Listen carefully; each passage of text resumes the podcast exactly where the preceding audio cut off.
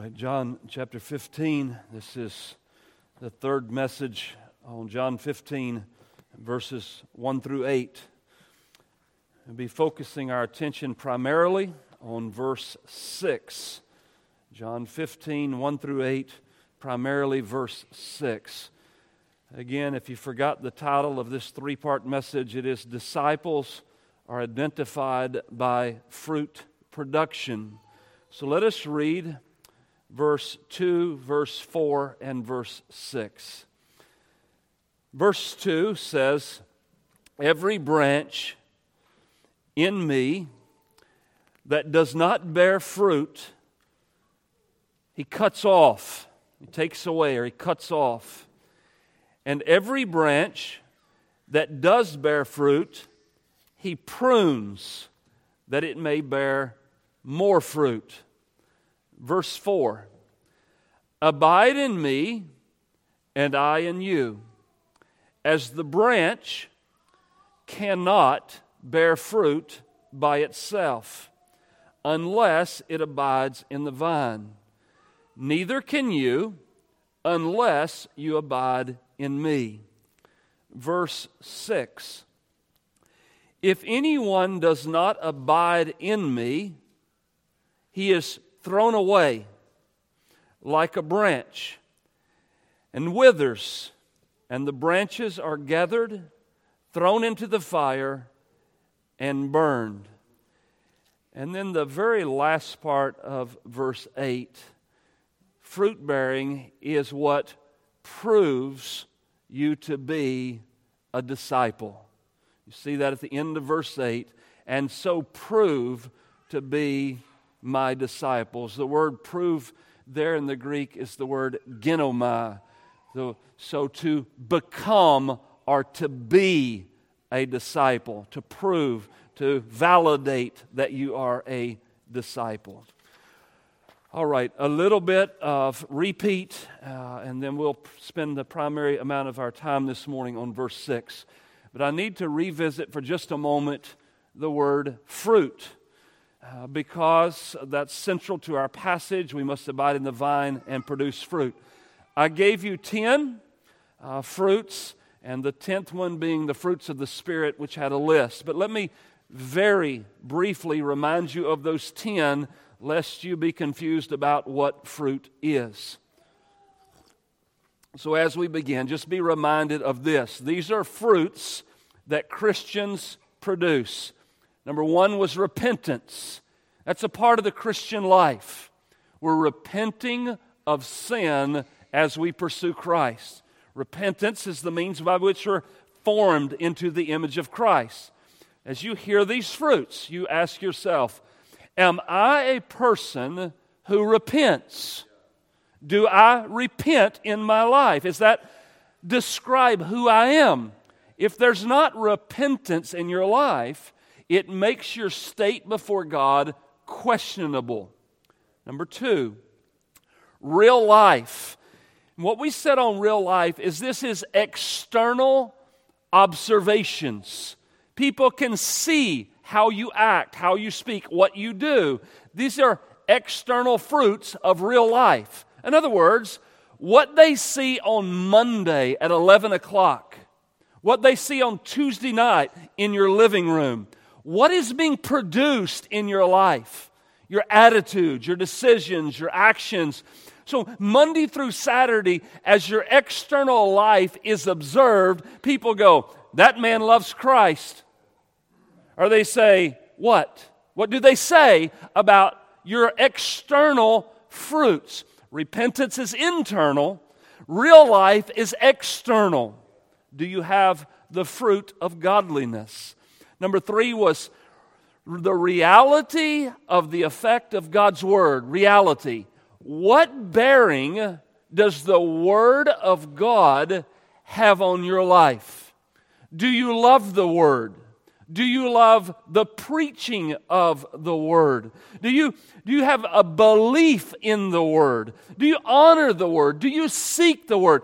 Now, in all of these, I'm going far beyond this minimal hour gathering.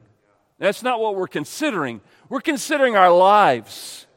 What priority of reality does the Word of God have on you tomorrow when you make decisions about your job and your children? What, what effect does the Word have?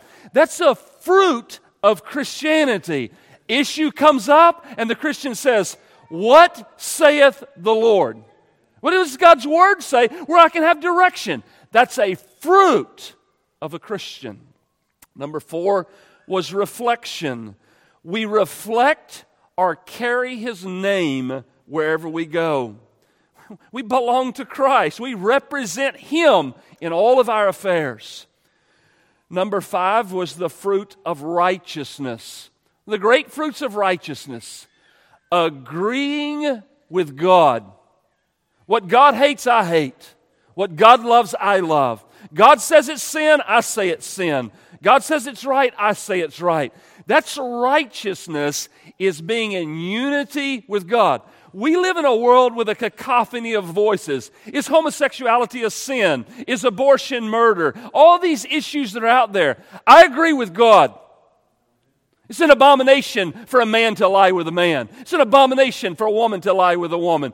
It's, it's, it's to break the commands of God to take an innocent human life. I agree with God.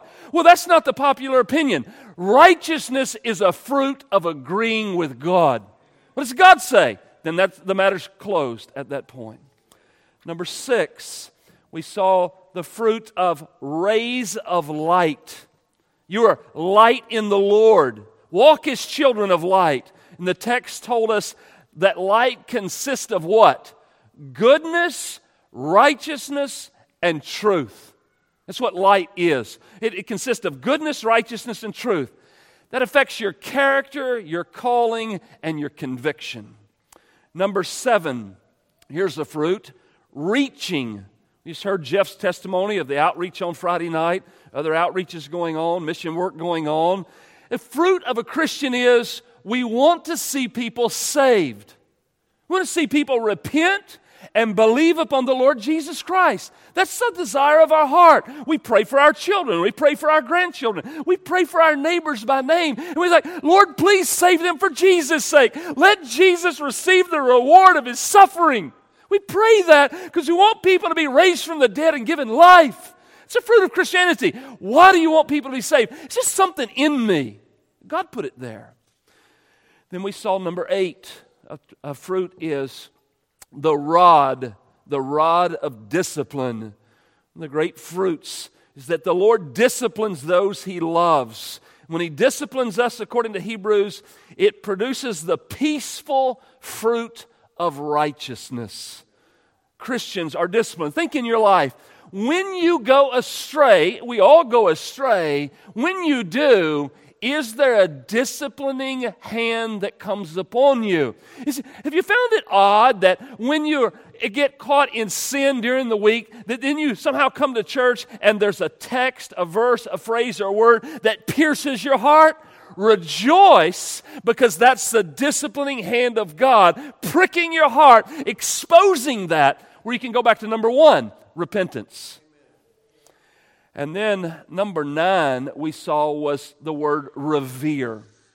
The word revere or worship. I'm afraid it could be true this morning that some of you it's an inconvenience to come to church. For some of you, it's an act of just willpower or the aspect of discipline of this is what I always do, my practice. But worship ought to be your very heart. It's like, I can't wait for Sunday. In a very real sense, very practically, tonight, when this day ends and I lay down at 9 o'clock and I go to bed, what am I thinking when I wake up? When will Sunday get here? This, this is the day. This is the only day that really matters. Today, I'm with brothers and sisters in Christ. Today, me and Travis, we sing horribly. I mean, I'm bad and he's worse. And, and I'm like, we're singing at the top of our lungs. It's the only time I get to do that. It's the only time I don't need I don't need it. It's the only time that I get to lift my voice with brothers and sisters and I can hear other people. This that's a fruit. Lost people don't long to come to the house of God and exalt Christ. But Christians do. They like to say amen. When the truth is preached, there's a song, they say amen to it. They're attentive to preaching and love to give. Our hearts just filled with joy. Several people today, can I give? Is there a need? Is this? I'm like, that's Christianity. I just want to be generous. I just want to give. Why? Because I didn't know God's name would be honored. Prayers, on and on. The reverence of worship. And then the tenth thing that we saw had a whole bunch of things with it. The tenth thing that we saw was the reasonableness of spiritual fruit. Reasonable. This is a reasonable request, a reasonable clarity, if you will. The fruit of the Spirit is. Not the fruit of the Spirit might be, but the fruit of the Spirit is. And we'll talk about those in just a moment. But let me offer this before we move on. The vine flows through the branch to produce fruits, and these fruits exhibit the qualities of Christ. In a nutshell, what is fruit? That which looks like Christ. I mean, take all of those and put them all together. It's a life that reflects Christ's life. And you say, well, nobody's perfect. I agree wholeheartedly. I, am not there either. But there ought to be something in the pattern of our life that looks like Christ, and it ought to increase. All right, so those are fruits to be reminded of. And now we move into this last section and last sermon on this section of fruitless. Fruitlessness in verses 2, 4, and 6, primarily verse 6. It reminds you of just a couple of things in this section. Those that do not produce fruit are very clearly, without question, cut off. They're cut off. Anybody in the room with half a brain can make the connection. If the branch is not connected to the vine, it's dead. Okay? It'll take time, and we'll talk about that in a moment, but at least understand this. They are distinctly and clearly cut off. And we'll give you the longer definition from a lexicon because it has a phrase in here we never use. The word aro means to take away, to remove, to seize control without the suggestion of lifting up. We're not lifting up a branch, we're grabbing a hold of it and ripping it off the vine. And then take away, remove by force even killing, even to kill the branch, is the context of this word. To cut it off with no remedy for life. Now, this is the difficulty that we still live in in this room and in rooms all around the globe today. Here's the difficulty. Now, not, not looking at the fruit at this moment, talked about that, but now, right now, for just a moment, we're looking at branches. The branches are cut off. Here's the difficulty when you look at branches, apart from fruit, and you look at branches, all the branches look the same. All of them. It's the branch, this is the branch, this is the branch, this is the branch. Which ones are the true branches? It's like the wheat and the tares are growing together, and we can't tell which is which. Both are branches. Both seem to be connected to the vine because we have this context that being in the church is being in the vine. We're here to worship. We're here to be around Christ. We're here to use religious language. And so all these branches are gathered in the room, but not all are branches. How, how are we going to distinguish branches? Well, let me give you an illustration I think I stole from Spurgeon. Think about, well, I'll steal it from Spurgeon and modernize it a bit, but there's a place out in Tennessee called Shiloh. And there's a battlefield there, and you can go and visit it. And it's got all this uh, war memorabilia from the north and the south. And it's quite interesting because it was back when men were men and they really fought, you know? And so, like, you have all these men. It seems strange to us, but you have the men on this end of the field and the men on this end of the field and they have these muskets and they look at each other in the eye and they walk forward and they hold up their muskets and they look at each other and they fire. Right? I mean, face to face, toe to toe. They lift up their guns and they shoot. It takes men to do this. You say, so what's your, what is your point? Everybody before the war looks the same. They wear the same clothes. They march to the same drummer. They sing the same songs. They fight the same enemy. They're all the same. Until when? Until the first shot is fired. What happens? Somebody hides. Somebody runs.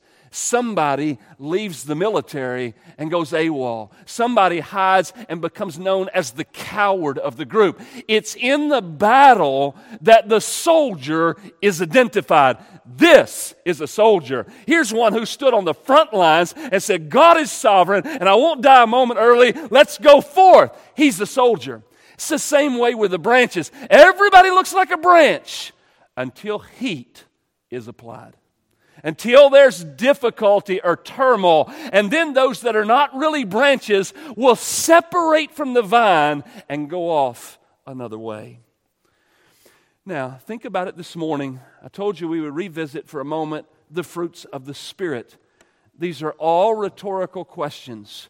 Let them set in your heart, and then we'll move to verse 6 and expound it this morning. Now, think about these questions every one of these questions in order on the fruits of the Spirit. Do you love? Do you love God? Do you love Jesus Christ? Do you love the Holy Spirit? Do you love the Word of God? Do you love the local church? Now, understand in context, love means dying to self and putting something else as the priority. Love means sacrificing and being for the betterment of someone else or giving for the good of someone else. Do you love God with all your heart, with all your soul, with all your mind, and with all your strength? Do you love your neighbor as yourself? Do you love God's word? Do you sacrifice everything to make sure that God's word is preeminent in your life? Do you love His church? Will you join it? Will you commit to it? Will you serve it until you die? Do you love? Do you have joy? Do you have joy in daily life? Do you have joy on Monday morning? Do you have joy in worship? Do you have joy when the word is preached? Do you have joy in the fellowship of the church? Do you have joy in your family at home, in your living room? Do you have joy in whatever situation you find yourself in that although you may not feel all that great, in your heart you have this abiding joy that's real? It's the fruit of the Spirit. Do you have peace? Peace with God peace with the reality of life and death that you must face? Do you have peace with others? Do you have patience in life? Do you have patience with people? Do you have patience with God? Do you have patience when things are difficult? Are you a person of patience? Do you have kindness with others? With your own family? Do you have kindness with your own church family? Are you known as a person who is kind hearted? Do you have goodness? Goodness is kind of play on words. You have to go back to the old word in King James. It's a word meekness. It's displayed in generosity. I mean, so meek, you have a beneficial nature towards others. Is that you? You're always looking to bless someone else? Do you have faithfulness to what? Faithfulness to the gospel. Faithfulness to the truth of God's word. Do you have faithfulness there? Faithfulness to the Lord. Do you have faithfulness to the church? Is it said of you, this man, come hell or high water, I know what he'll be. He'll be serving his church, reading his word, committed to the truth of God because he's faithful. See, I, I, pray those acronyms, you know, and I always pray family and pray this every day for my family. And number one's easy because it's faithfulness. God, I know you've been faithful to my kids. I know you've been faithful to my grandkids. I know you've been faithful to my wife. And God, I pray they be faithful to you. They have not one reason not to be faithful to you because you've always been faithful. So I pray for my family. It's a, it's a fruit of Christianity, faithfulness unto the things of God. Do you have gentleness demonstrated by not focusing on self importance? Do you have self control? Man, this one right here ought to rock somebody's world. Do you have self control in your temper? You Say, Look, we're not that smart around here. You smile, say Jesus, and I love you, but you know at work one little thing goes wrong and your face turns red and anger wells up and you start saying things you would never say here. A fruit of the Spirit is a person who has self control. Able to control that because God's done a work in their heart. They have self control in their decisions. Oh, it gets even a little bit more hairy. They have self control in eating and self control in drinking. They have their body under control because it's a fruit of the Spirit. The Spirit gives them the strength to control their lives, and they don't just live by the whims of emotion and feeling.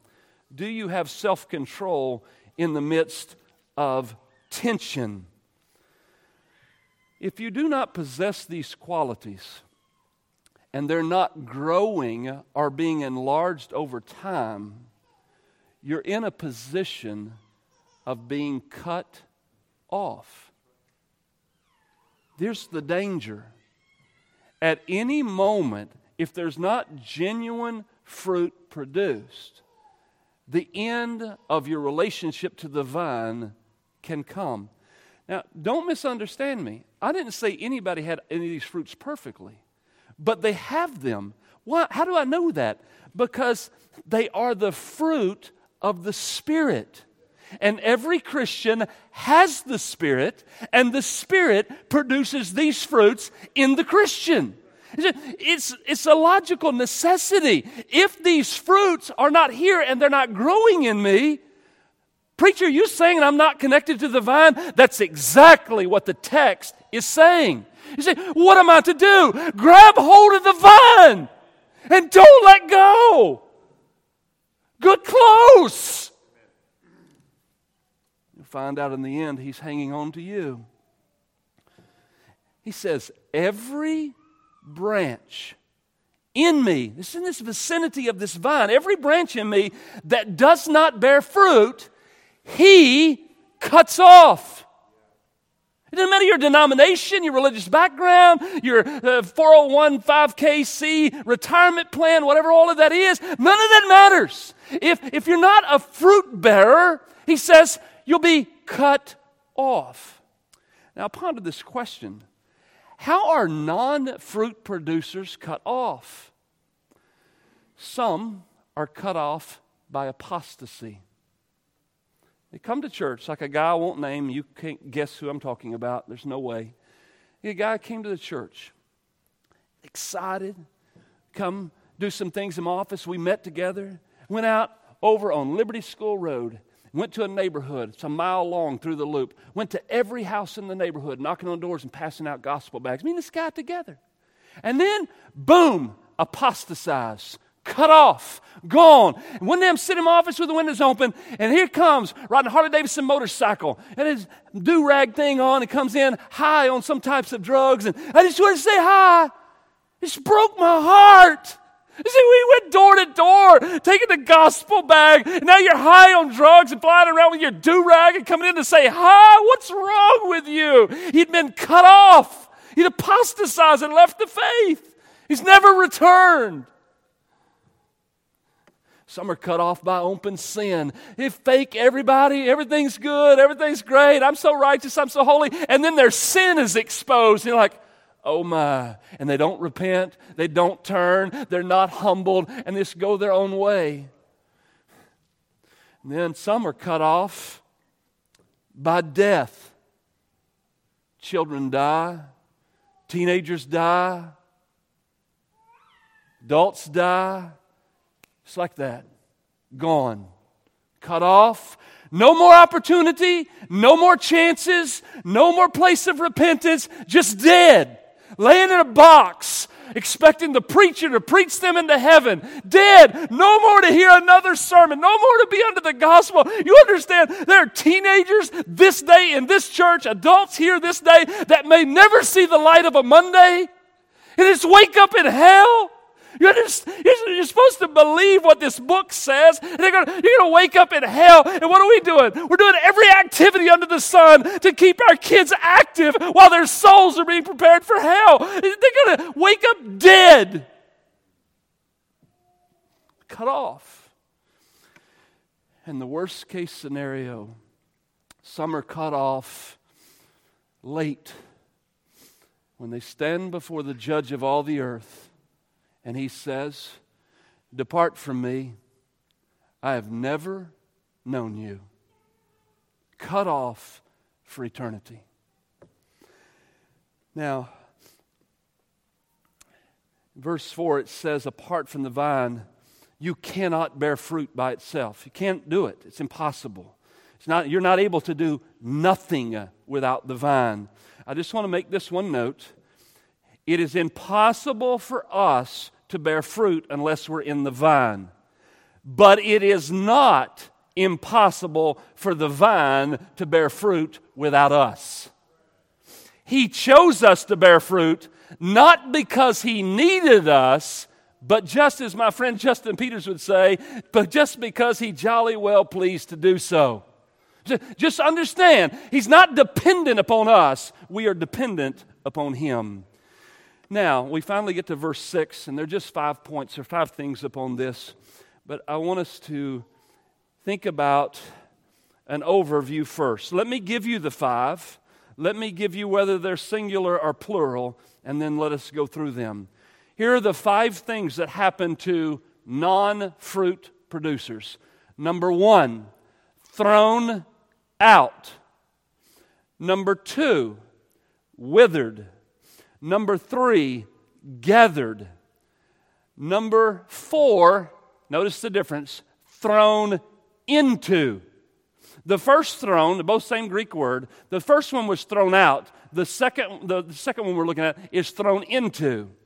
And then the last one is burned. Thrown out, withered, gathered, thrown into, and burned. Now, watch how this works with the plural and the singular. The first one is singular. So the, the branch, singular, that does not bear fruit is thrown out. That's an individual, case by case issue. One individual not bearing fruit, that branch is thrown out. And then singular, the branch that is thrown out, that branch individually withers. Then you have the plural those individual branches that are thrown out all over the place, they're gathered, plural. They are gathered, individually thrown out, individually cut off, and then plural, they're gathered together, and then plural again. That was gathered, they are thrown into. And then he goes back to the individual, and he is burned. Start out singular, thrown out, withered, singular, and then gathered. It's plural. Gathered. They're thrown into. Individually, that individual then is having a direct application of the wrath of God upon them for all of eternity. That individual is burned by God's wrath for all of eternity with no abating, no aborting of the process. Hell is an eternal reality for every person who is not in the vine. Now, going back, thrown out, number one, look at verse 6 again. If anyone does not abide in me, he is thrown away, thrown out.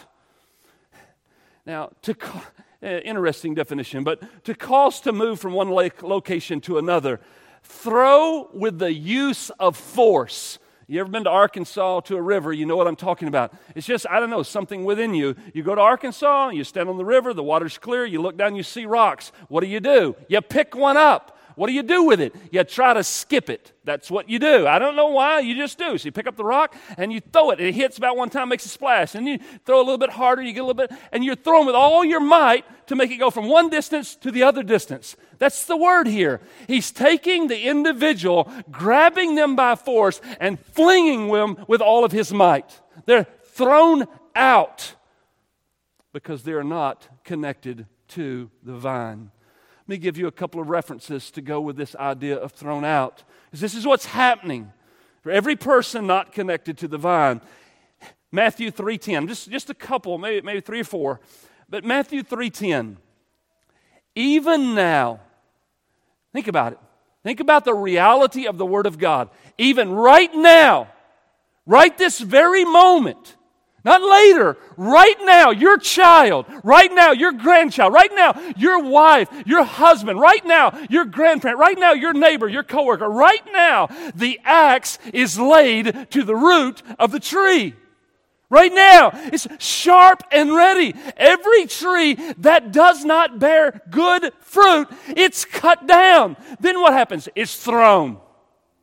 It's, they're living every day on the edge of an axe blade. And at any given moment, the hand that wields the blade cuts. It's over. Matthew 5 29. It's hyperbole, I'm sure, but I don't know that it's hyperbole. I think it's just truth. Got in a fight with a seminary professor over this idea of hyperbole or whether it's literal. If your right eye causes you to sin, tear it out and throw it away. It's better you lose one of your members than your whole body be thrown into hell. To me, that's not hyperbole, that's reality. You're going to be thrown into hell. It's, I mean, we may not be Southern Baptists, but we're still Baptists, right? Baptists used to believe in a place called hell. And people actually go because they reject the only Savior. Are we still Baptists? Are we Baptistic that we believe the Word of God? Matthew 13, 42, parable of the weeds. Throw them into the fiery furnace. There'll be weeping and gnashing of teeth. Matthew 13, 50, the parable of the net. Throw them, the bad, the evil, throw them into the fiery furnace. In that place there will be weeping and gnashing of teeth. All of this is being applied to the branch that does not bear fruit, and you can't bear fruit unless you're actually in the vine. And you won't know if you can bear this fruit until you see it born outside the walls of the church in the reality of life. Number two, withered. Those who do not remain with Jesus, xeraino, means to stop a flow, such as sap or other liquid in something. So it causes dryness. When I was growing up, my dad had a fireplace. He had to have real firewood. As soon as I moved out of the house, he bought one of them propane gas log things. But when I was there, he had split wood, old fashioned way. We didn't have the splitter. You had to use a maul and a, and a, and a wedge and an axe and split wood. So you cut down an oak tree in October. Big oak tree about this big. You cut it down. What do you do with it? Nothing. It's green.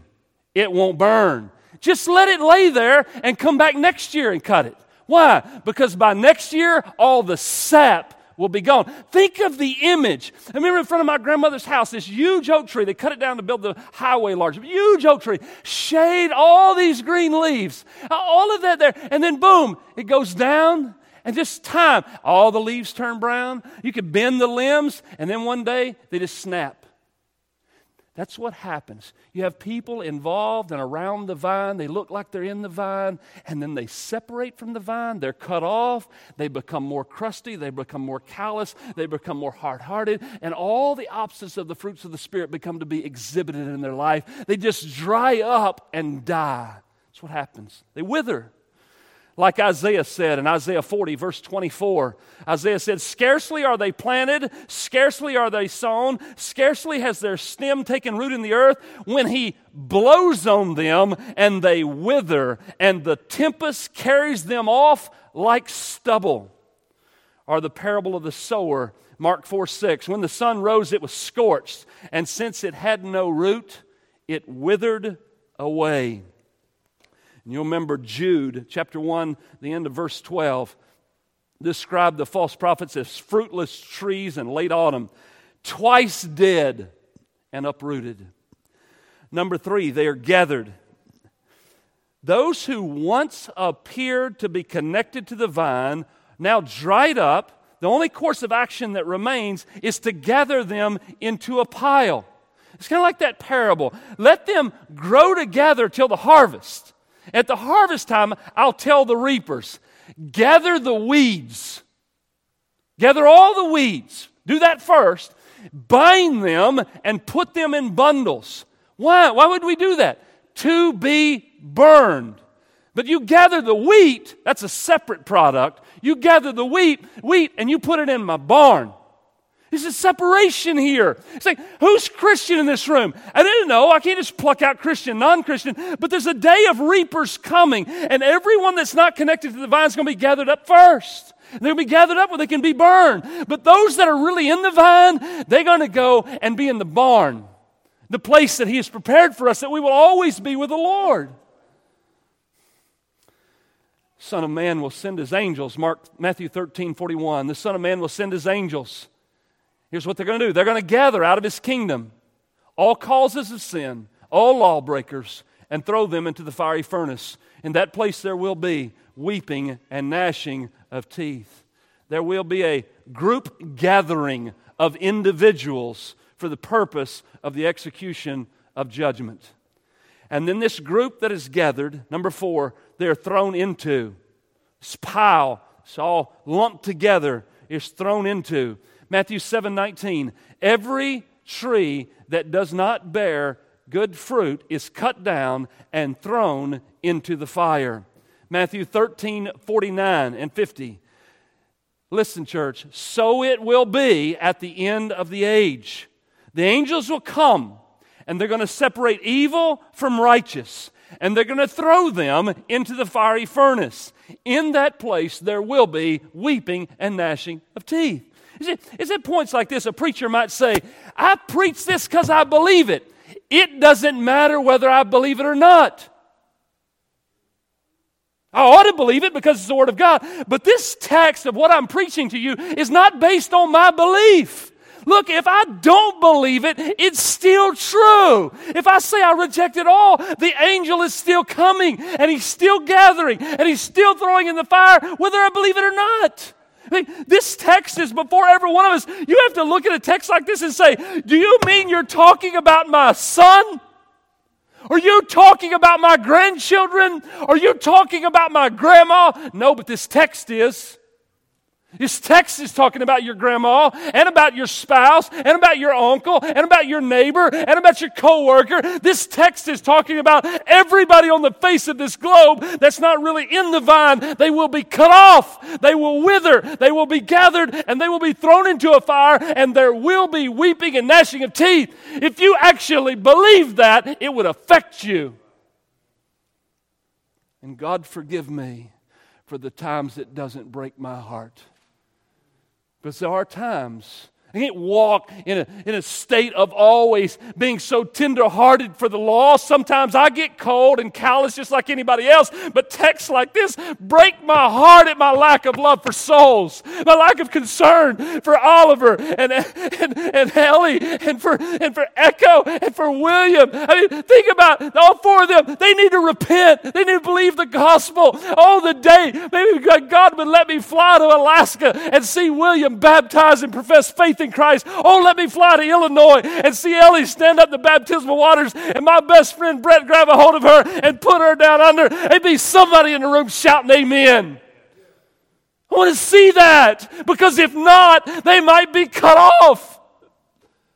God doesn't owe Ellie anything, no more than He owes me anything.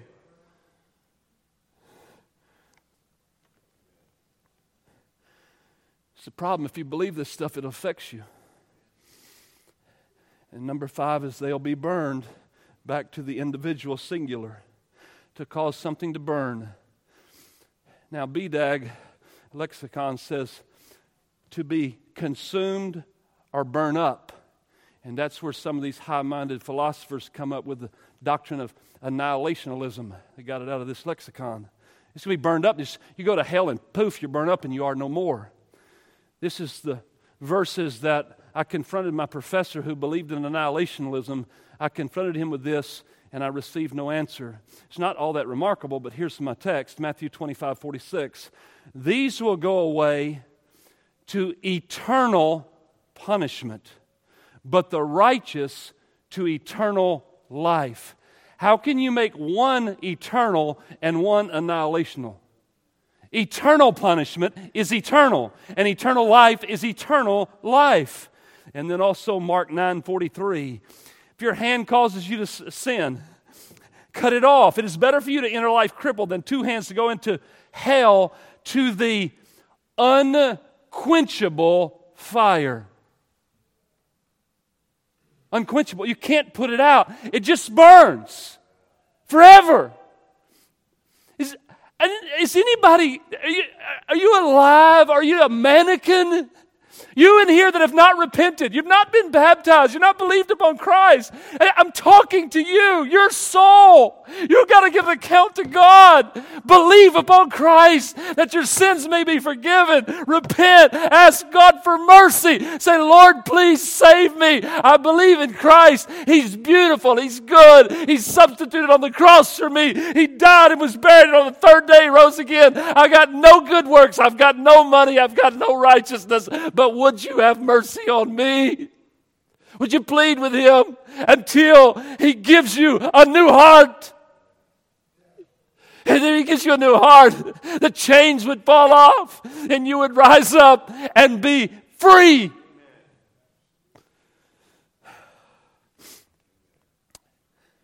Amen. Brother Jeff, you come. Lead us in